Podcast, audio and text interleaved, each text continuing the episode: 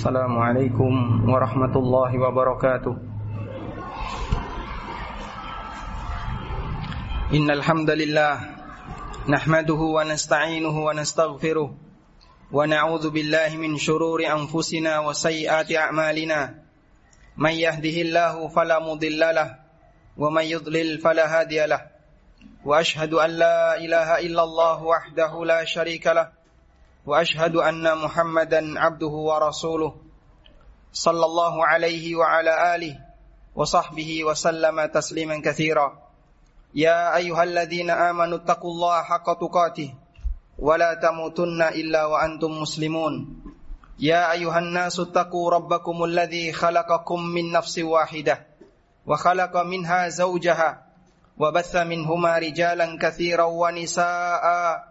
واتقوا الله الذي تساءلون به والأرحام إن الله كان عليكم رقيبا يا أيها الذين آمنوا اتقوا الله وقولوا قولا سديدا يصلح لكم أعمالكم ويغفر لكم ذنوبكم ومن يطع الله ورسوله فقد فاز فوزا عظيما أما بعد kaum muslimin jamaah Jumat yang dimakan Allah Subhanahu wa taala di hari yang mulia ini yang disebut oleh Nabi sallallahu alaihi wasallam sebagai afdalul ayyam, sebagai hari yang paling mulia.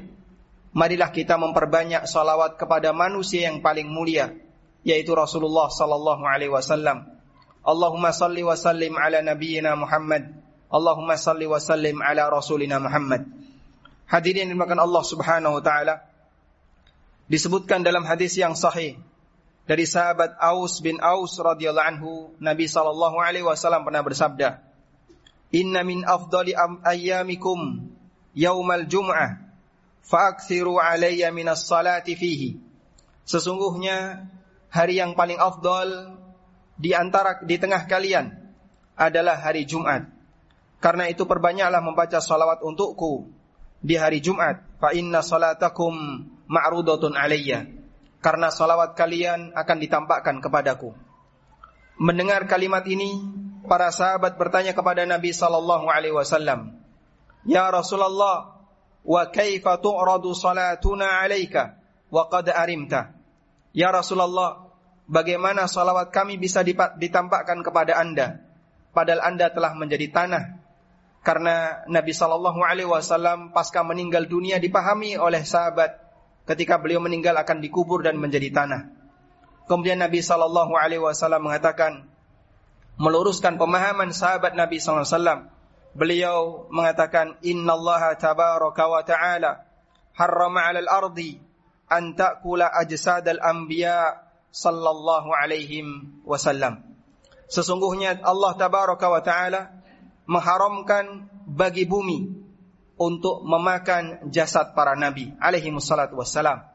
Sehingga salah satu di antara bagian keistimewaan yang Allah berikan bagi para nabi jasadnya utuh meskipun mereka telah dikubur ribuan tahun lamanya. Karena itulah marilah kita memperbanyak salawat kepada Nabi sallallahu alaihi wasallam. Dan jamaah dilakukan Allah Subhanahu wa taala membaca salawat untuk Nabi sallallahu alaihi wasallam Hakikatnya adalah mengamalkan perintah Allah yang Allah sebutkan di surat Al-Ahzab ayat 56. Inna Allah wa malaikatahu yusalluna ala nabi. Ya ayyuhalladzina amanu sallu alaihi wa sallimu taslima. Sesungguhnya Allah dan para malaikatnya mereka bersalawat untuk Nabi. Wahai orang-orang yang beriman, berikanlah salawat dan salam untuk beliau sebagaimana Allah perintahkan di surat Al-Ahzab. Dan jamaah dimakan Allah Subhanahu wa taala, Nabi Shallallahu Alaihi Wasallam juga menyebutkan banyak sekali keutamaan ketika seorang hamba memperbanyak salawat untuk Rasulullah Shallallahu Alaihi Wasallam, seperti disebutkan dalam hadis riwayat At-Tirmidzi dan dinilai sahih dalam Sahih At-Targhib wa Tarhib. Nabi Shallallahu Alaihi Wasallam pernah bersabda, "Aulan nasi bi yaumal qiyamah, aktsaruhum alayya salatan." Manusia yang paling dekat kedudukannya dengan aku kelak di hari kiamat adalah mereka yang paling banyak bersalawat kepadaku.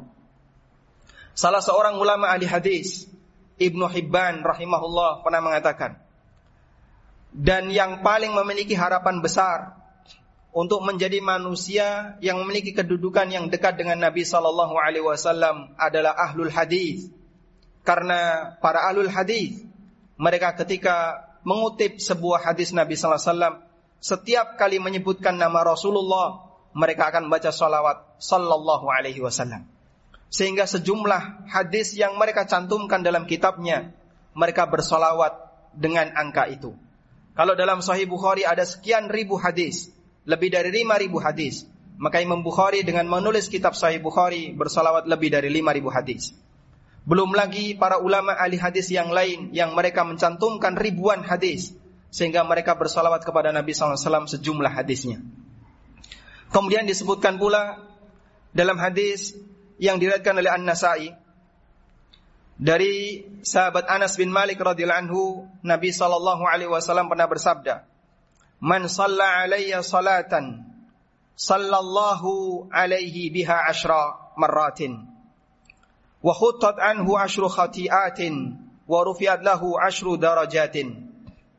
Barang siapa yang memberikan salawat untukku sekali maka Allah Ta'ala akan memberikan salawat baginya sepuluh kali. Allah hapuskan dosanya sepuluh dosa dan Allah akan angkat untuknya sepuluh derajat. Hanya dengan bermodal sekali membaca salawat untuk Nabi Sallallahu Alaihi Wasallam. Dan masih banyak keutamaan yang lainnya sehingga sampai disebut oleh Rasulullah sallallahu alaihi wasallam dengan sekian keutamaan ini apabila masih ada di antara hamba Allah yang tidak mau membaca salawat untuk Nabi sallallahu alaihi wasallam maka terhitung sebagai orang yang bakhil. Karena manusia bakhil manusia yang pelit sejatinya adalah orang yang pelit untuk kebaikan dirinya sendiri. Jika dia sendiri saja tidak diperhatikan dengan baik apalagi orang lain. Karena itulah Rasulullah sallallahu alaihi wasallam pernah menyebutkan dalam hadis yang sahih yang diriwayatkan oleh yang disebutkan dari sahabat Ali bin Abi Thalib radhiyallahu anhu Rasulullah sallallahu alaihi wasallam bersabda al-bakhilu man dzukirtu indahu wa lam yusalli alayya. Manusia yang bakhil adalah orang yang namaku disebut. Dia mendengar namaku disebut namun dia tidak membaca salawat untukku. Sehingga sudah saatnya jamaah dimulakan Allah. Setiap kali kita mendengar nama Nabi Muhammad sallallahu alaihi wasallam, kita mengucapkan kalimat Allahumma salli wa sallim alaih atau dengan kalimat yang lain sallallahu alaihi wasallam. Termasuk juga dengan gelar beliau An-Nabi atau Ar-Rasul sallallahu alaihi wasallam. Semoga apa yang kita sampaikan ini bisa memberikan kita motivasi untuk rajin membaca salawat kepada Nabi sallallahu alaihi wasallam terutama di hari yang mulia ini yaitu hari Jumat yang kata An-Nawawi wal munasabatu baina afdalil ayyam was salawat ala Nabi sallallahu alaihi wasallam. Kaitan antara hari Jumat sebagai hari yang istimewa dengan memperbanyak salat untuk Nabi sallallahu alaihi wasallam adalah karena hari ini hari yang istimewa maka kita anugerahkan untuk orang yang paling istimewa yaitu Nabi Muhammad SAW dengan memperbanyak salat kepada beliau sallallahu alaihi wasallam. Demikian khutbah yang pertama, aku qauli hadza wa astaghfirullah. Alhamdulillahi wa kafa wassalatu wassalamu ala rasulil mustafa wa ala alihi wa sahbihi wa mawala wa ashhadu an la ilaha illallah wahdahu la syarikalah wa ashhadu anna muhammadan abduhu wa rasuluh sallallahu alaihi wa ala alihi wa sahbihi wasallam. Hadirin dimakan Allah Subhanahu wa taala. Lalu bagaimana cara salawat yang benar? Para ulama tafsir menyebutkan ketika menafsirkan ayat di surat Al-Ahzab ayat 56. Inna Allah wa malaikatahu yusalluna 'alan nabi. Ya ayyuhalladzina amanu sallu 'alaihi wa sallimu taslima. Maka mereka mengatakan kalimat salawat yang diajarkan dalam Al-Quran sangat sederhana, yaitu terdiri dari dua kalimat. Pertama, permohonan salawat, yang kedua, salam untuk Nabi SAW. Sehingga kalimat ringkasnya adalah kita mengucapkan Allahumma salli wa sallim ala nabiyina Muhammad atau sallallahu alaihi wasallam. Sehingga salawat dan salam itu digandengkan sebagaimana yang Allah ajarkan di surat Al-Ahzab ayat 56. Kalimat yang seperti inilah, yang sederhana seperti ini, yang bisa kita ucapkan untuk memperbanyak salawat kepada Nabi wasallam agar sesuai dengan perintah yang Allah sebutkan dalam Al-Qur'an. Selanjutnya, perlu kita bedakan antara salawat dengan pujian untuk Nabi wasallam. Ada salawat, ada pujian. Kalau salawat kepada Nabi sallallahu alaihi wasallam, kita disyariatkan untuk memperbanyak sebanyak-banyaknya. Dan saya kira tidak ada satupun kaum muslimin yang melarang muslim yang lain untuk membaca salawat. Namun lain halnya dengan pujian untuk Nabi sallallahu alaihi wasallam. Pujian untuk Nabi sallallahu alaihi wasallam menyampaikan pujian untuk beliau itu dibatasi.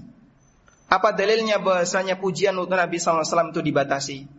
Pernah satu ketika ada seorang sahabat yang datang menghadap Rasulullah sallallahu alaihi wasallam. Lalu sahabat ini mengatakan, "Ya Rasulullah, anta khairuna ibnu khairina anta anta anta. Ya Rasulullah, engkau adalah manusia yang terbaik. Engkau memiliki sifat seperti ini, sifat seperti ini. Kemudian Nabi Shallallahu Alaihi Wasallam melarangnya dan beliau mengatakan, La tutruni kama atratin nasara Isa bin Maryam. Innama ana abdun fakulu abdullahi wa rasuluh. Janganlah kalian memujiku berlebihan yang sampai menyebabkan itra. Itra itu artinya kultus sebagaimana yang dilakukan oleh orang Nasrani berlebihan ketika memuji Isa alaihissalatu wassalam sampai mereka menjadikan Isa sebagaimana layaknya anak Tuhan. Kemudian juga disebutkan dalam riwayat yang lain. Ada orang yang pernah menyandarkan syair di dekat Rasulullah sallallahu alaihi wasallam. Kemudian dalam syairnya itu orang tersebut menyampaikan sebuah kalimat. Wa fina nabiyyun ya'lamu ma fi ghadin. Di tengah kami ada seorang nabi yang dia mengetahui besok terjadi apa. Spontan Nabi Shallallahu Alaihi Wasallam langsung melarangnya. La takuli hada. Jangan kau ucapkan kalimat seperti ini. Wa kuli ma qablah. Tapi ucapkan dengan lantunan syair sebelumnya. Sehingga Rasulullah Shallallahu Alaihi Wasallam sendiri, beliau tidak mau ketika beliau dipuji melebihi dari kemampuan beliau Shallallahu Alaihi Wasallam dan memuji Nabi Sallallahu Alaihi Wasallam yang berlebihan, termasuk di antara tindakan yang berbahaya karena terkadang ada pujian yang diberikan oleh manusia yang itu sebenarnya hanya haknya Allah Ta'ala. Kita ingat Nabi Sallallahu Alaihi Wasallam diutus oleh Allah untuk mengagungkan Allah, bukan untuk mengagungkan beliau Sallallahu Alaihi Wasallam. Sehingga kita kembalikan dalam setiap memberikan salawat untuk Nabi Sallallahu Alaihi Wasallam, kita sampaikan salawat silahkan sebanyak-banyaknya, tapi untuk pujian kita batasi. Berikan pujian untuk beliau sesuai dengan porsi beliau karena beliau adalah manusia yang diutus oleh Allah Subhanahu wa taala di muka bumi ini. Semoga Allah taala memberikan kita bimbingan untuk selalu bisa beramal yang lurus dan memberikan sikap yang adil dalam memberikan pujian untuk Nabi sallallahu alaihi wasallam dan memperbanyak salawat untuk Rasulullah sallallahu alaihi wasallam. Allahumma salli ala Muhammad wa ala ali Muhammad kama sallaita ala Ibrahim wa ala ali Ibrahim innaka Hamidum Majid. Allahumma ighfir lil mu'minina wal mu'minat والمسلمين والمسلمات الأحياء منهم والأموات إنك سميع قريب مجيب دعوات. يا قاضي الحاجات ربنا اغفر لنا ولإخواننا الذين سبقونا بالإيمان ولا تجعل في قلوبنا غلا للذين آمنوا. ربنا إنك رؤوف رحيم. ربنا آتنا في الدنيا حسنة وفي الآخرة حسنة وقنا عذاب النار. وصلى الله على نبينا محمد وعلى آله وصحبه وسلم. Wa akhiru da'wana alhamdulillahi rabbil alamin. Wa qumu ila salatikum